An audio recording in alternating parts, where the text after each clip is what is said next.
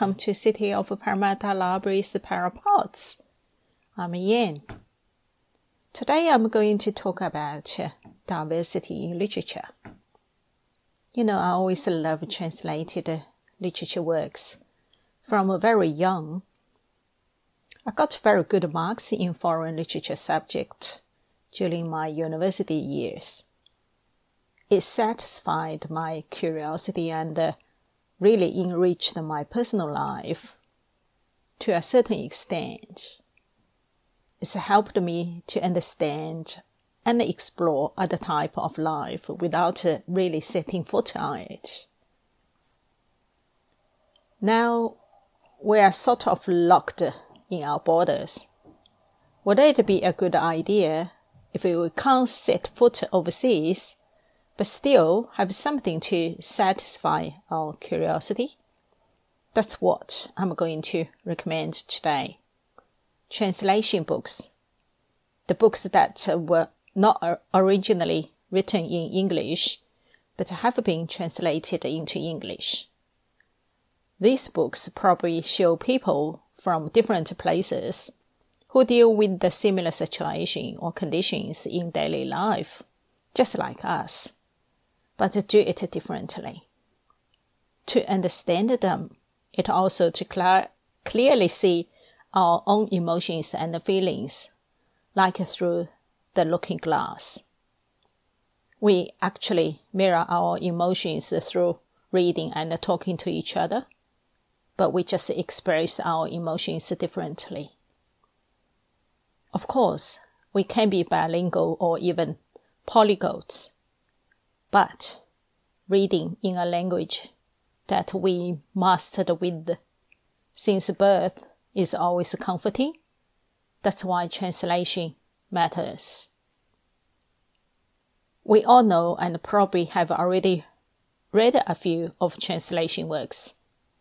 The most popular ones would be crime fiction, especially those translated from Nordic countries like Norway, Sweden, Iceland, Denmark, or other European countries, such as uh, Germany, France, and Italy.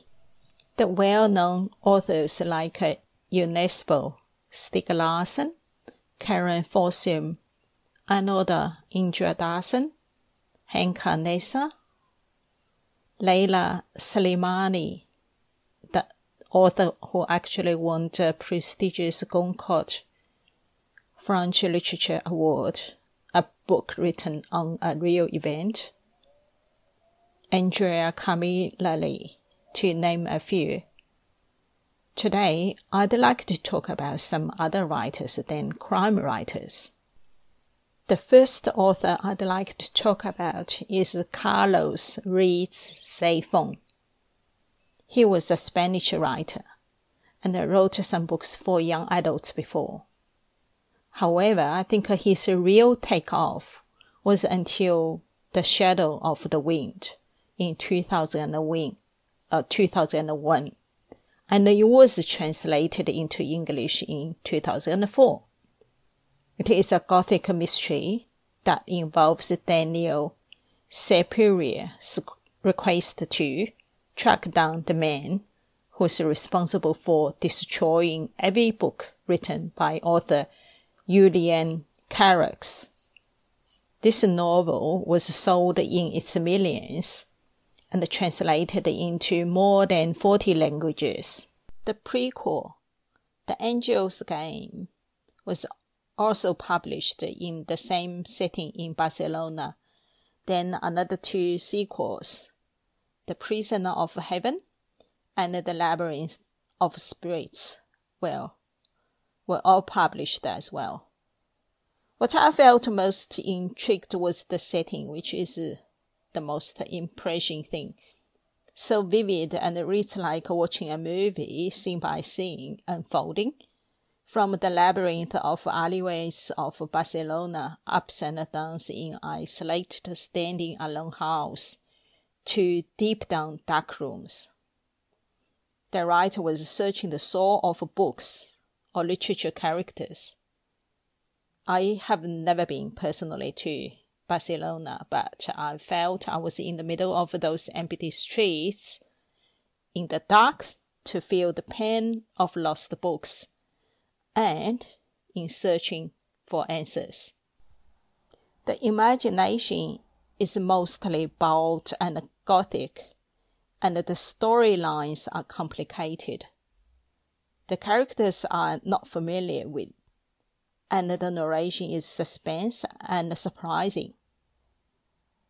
It reminds of Gabriel Garcia Marquez and his 100 Years of Solitude.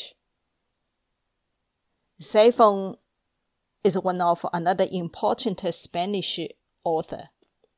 Of course, they were from very different Spanish speaking world, as Marquez is a Colombian. The literature of Spanish America is it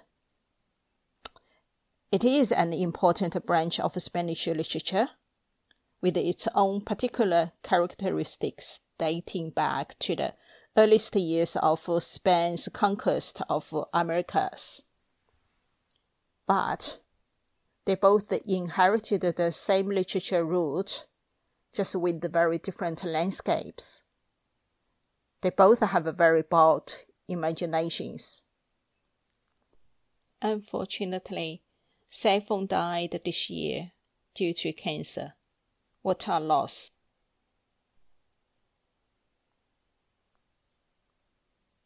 The next author I'd like to talk about is the author for Along the Trenches, a journey through Eastern Europe to Isfahan by Navid Kermani. The author is a German writer born of Iranian parents. It took him 54 days to travel through the disturbing land of Eastern European countries. Starting from Cologne, Germany, the journey includes the current war hotspot, Armenia and uh, Azerbaijan. The difficult life of rapid change of nation states and borders the horror of war, genocide, and disaster, such as uh, Chernobyl. The religious and political conflicts sketched some very grim and uh, horrendous pictures of the region. From Baltics to the Caucasus to Isfahan in Iran, the author's journey was well researched with the first-hand experience of depression and complex cultural and political landscape as well. Honestly, before that, I never knew there was a, self-proclaimed nation exists, such as Nagorno-Karabakh. That's where the war's been breaking out at the moment. So I think this book just uh, comes on time for us to understand uh, the history of those uh, places. The book was initially written in German in 2016 and translated it into English this year. It's a good reminder to us, better understanding of the current war in the region, why it is happening. Another important author who also has passed away two years ago is Umberto Eco. Eco was an Italian medieval, medievalist, philosopher, semiotician, culture critic, political and social commentator, and a novelist. Yeah, I know that's a very long list of titles. In English, he's best known for his popular 1980 novel, The Name of the Rose, which is a historical mystery combining semiotics in fiction with biblical analysis, medieval studies, and literary theory. And also his 1988 novel, Foucault's Pendulum, touches on similar themes He was a very prolific writer with many books, articles, essays appeared in various columns and translated into many languages. His fiction books are very imaginative, plotted well, often with conspiracies, suspenses which led to an end is always surprising.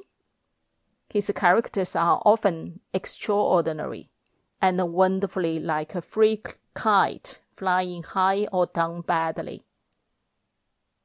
Sometimes it feels his books are full of religious and political means and ironics.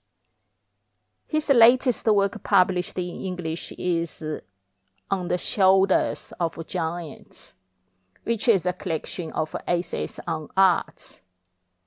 As usual, it's full of wisdom and exposes us to the often disturbing events in our history. Another important author I'd like to introduce is Yuval Noah Harari, an Israeli writer and a, a historian. His three non-fiction books, I think you probably have already heard, and they because they have been very popular for a few years. The first one is Sapiens, a brief history of humankind, published in 2014. The second one is Homo Deus, a brief history of tomorrow, published in 2016. And the last one is 21 Lessons for the 21st Century, were translated into English from Hebrew by the author himself. The story starts from a hundred thousand years ago and goes through to the future in which the author examines a lot of archaeological evidence and asks some very fundamental questions. How did our species succeed in the battle of dominance? Where we go from here? All three books are quite provocative and not that easy to read, while inspiring at the same time. Also challenging, especially now when we are facing relentless of natural disasters and pandemics. These books are good are good reminders to us that humans are not the only species in this earth and we need to coexist with the nature and other species. As I mentioned, none of these books are an easy reading, but they are very enlightening. Uh, Milan Kundera is a Czech writer or a French writer. Kundera, who went into exile in France in 1975, becoming a French citizen in 1981. Kundera's Czechoslovak citizenship was revoked in 1979. He was given a Czech citizenship in 2019. So prior to the Velvet Revolution of 1989, his books were basically banned in Czech.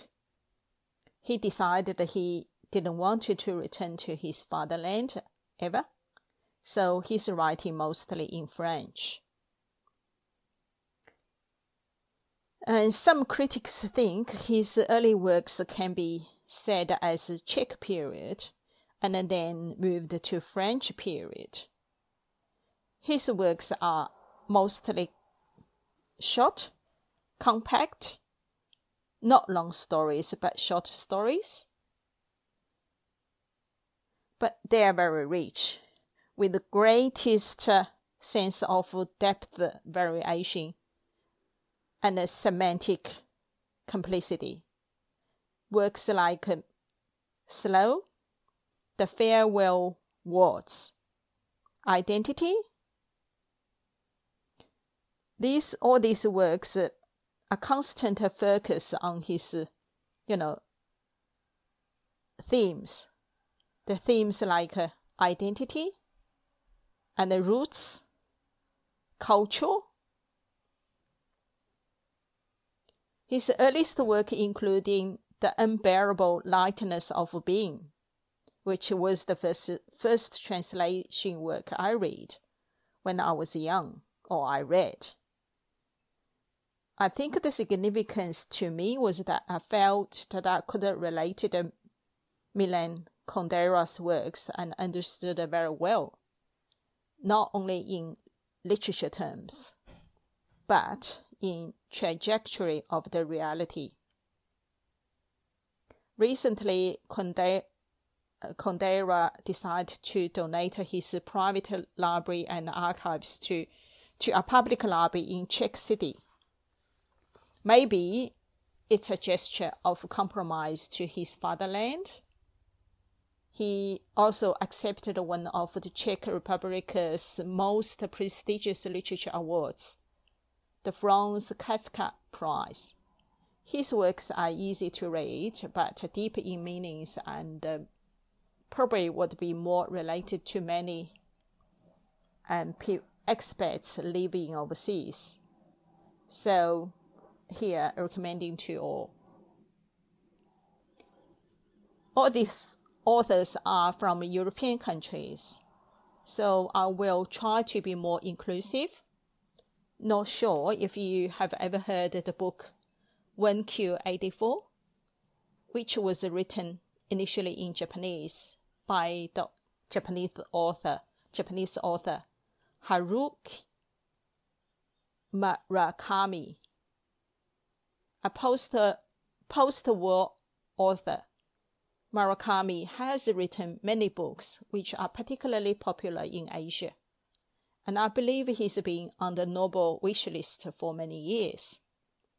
His early works including Norwegian Wood, Kafka on the Shore, amongst others by critics as surrealistic and often melancholic or fatalistic, which probably deeply reflect unresolvable loneliness and incurable alienation of human conditions.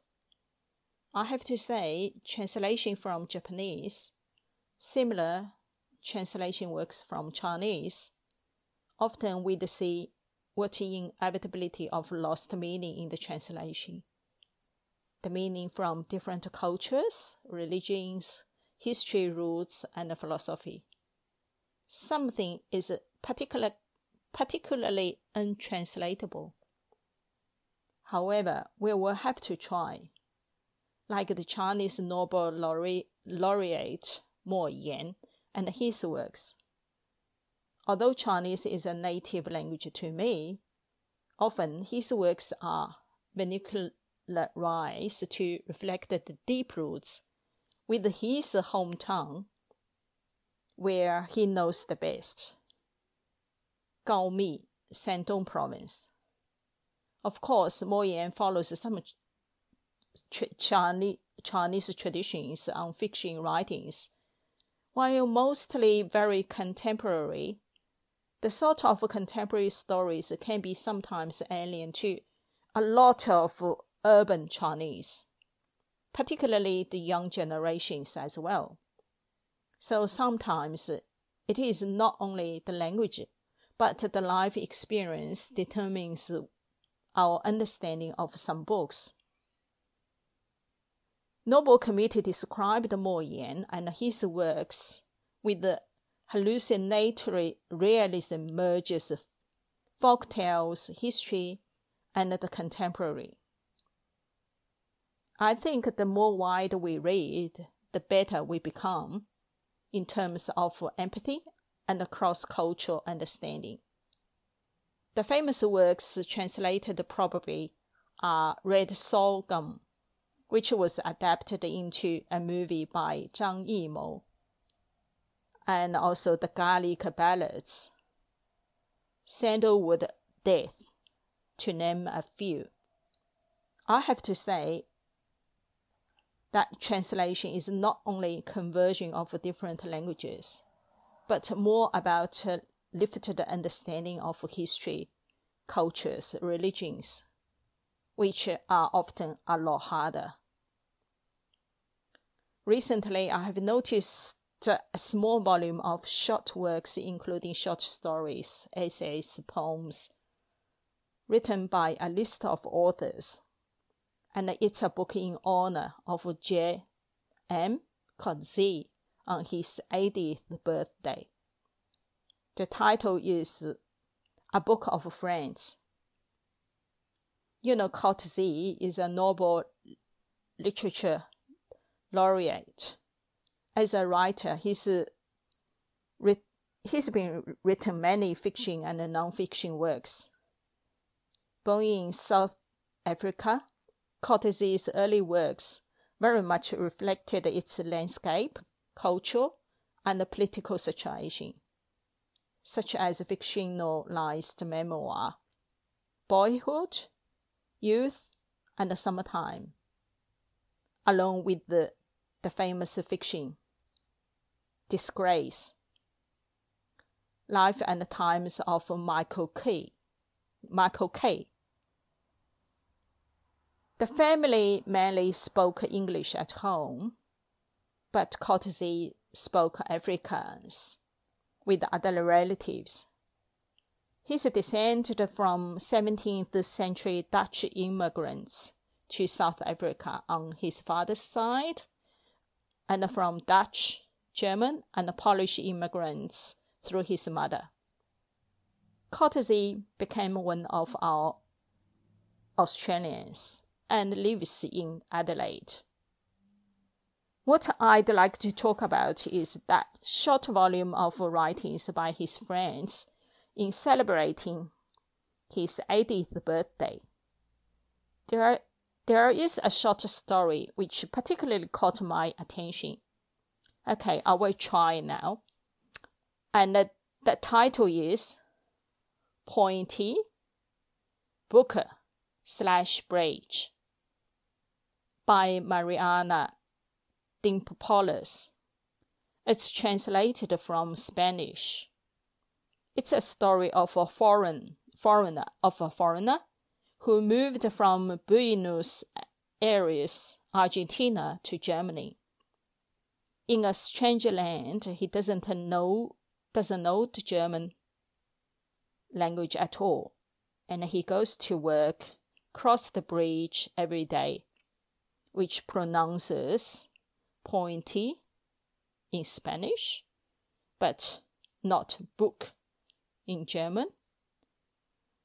When time goes on, life goes on, and he's learned a lot of words, a German words, and he can now speak to to his German co-workers in German. Then he has a son. One day he brings his son out when they are crossing the bridge, the same bridge which he walked across for many years, he tries to teach his son how to speak the name in Spanish, pointy or pointe.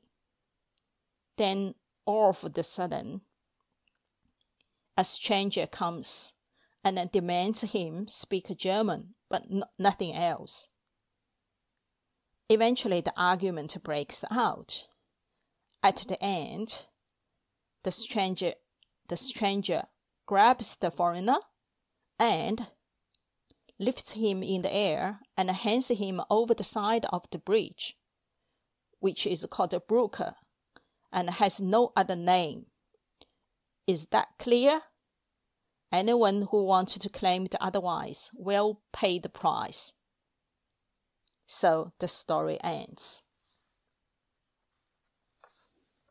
I think you probably get what I'm going to say. The story tells us that language is a bridge. We give a single name, single name of bridge to verify it.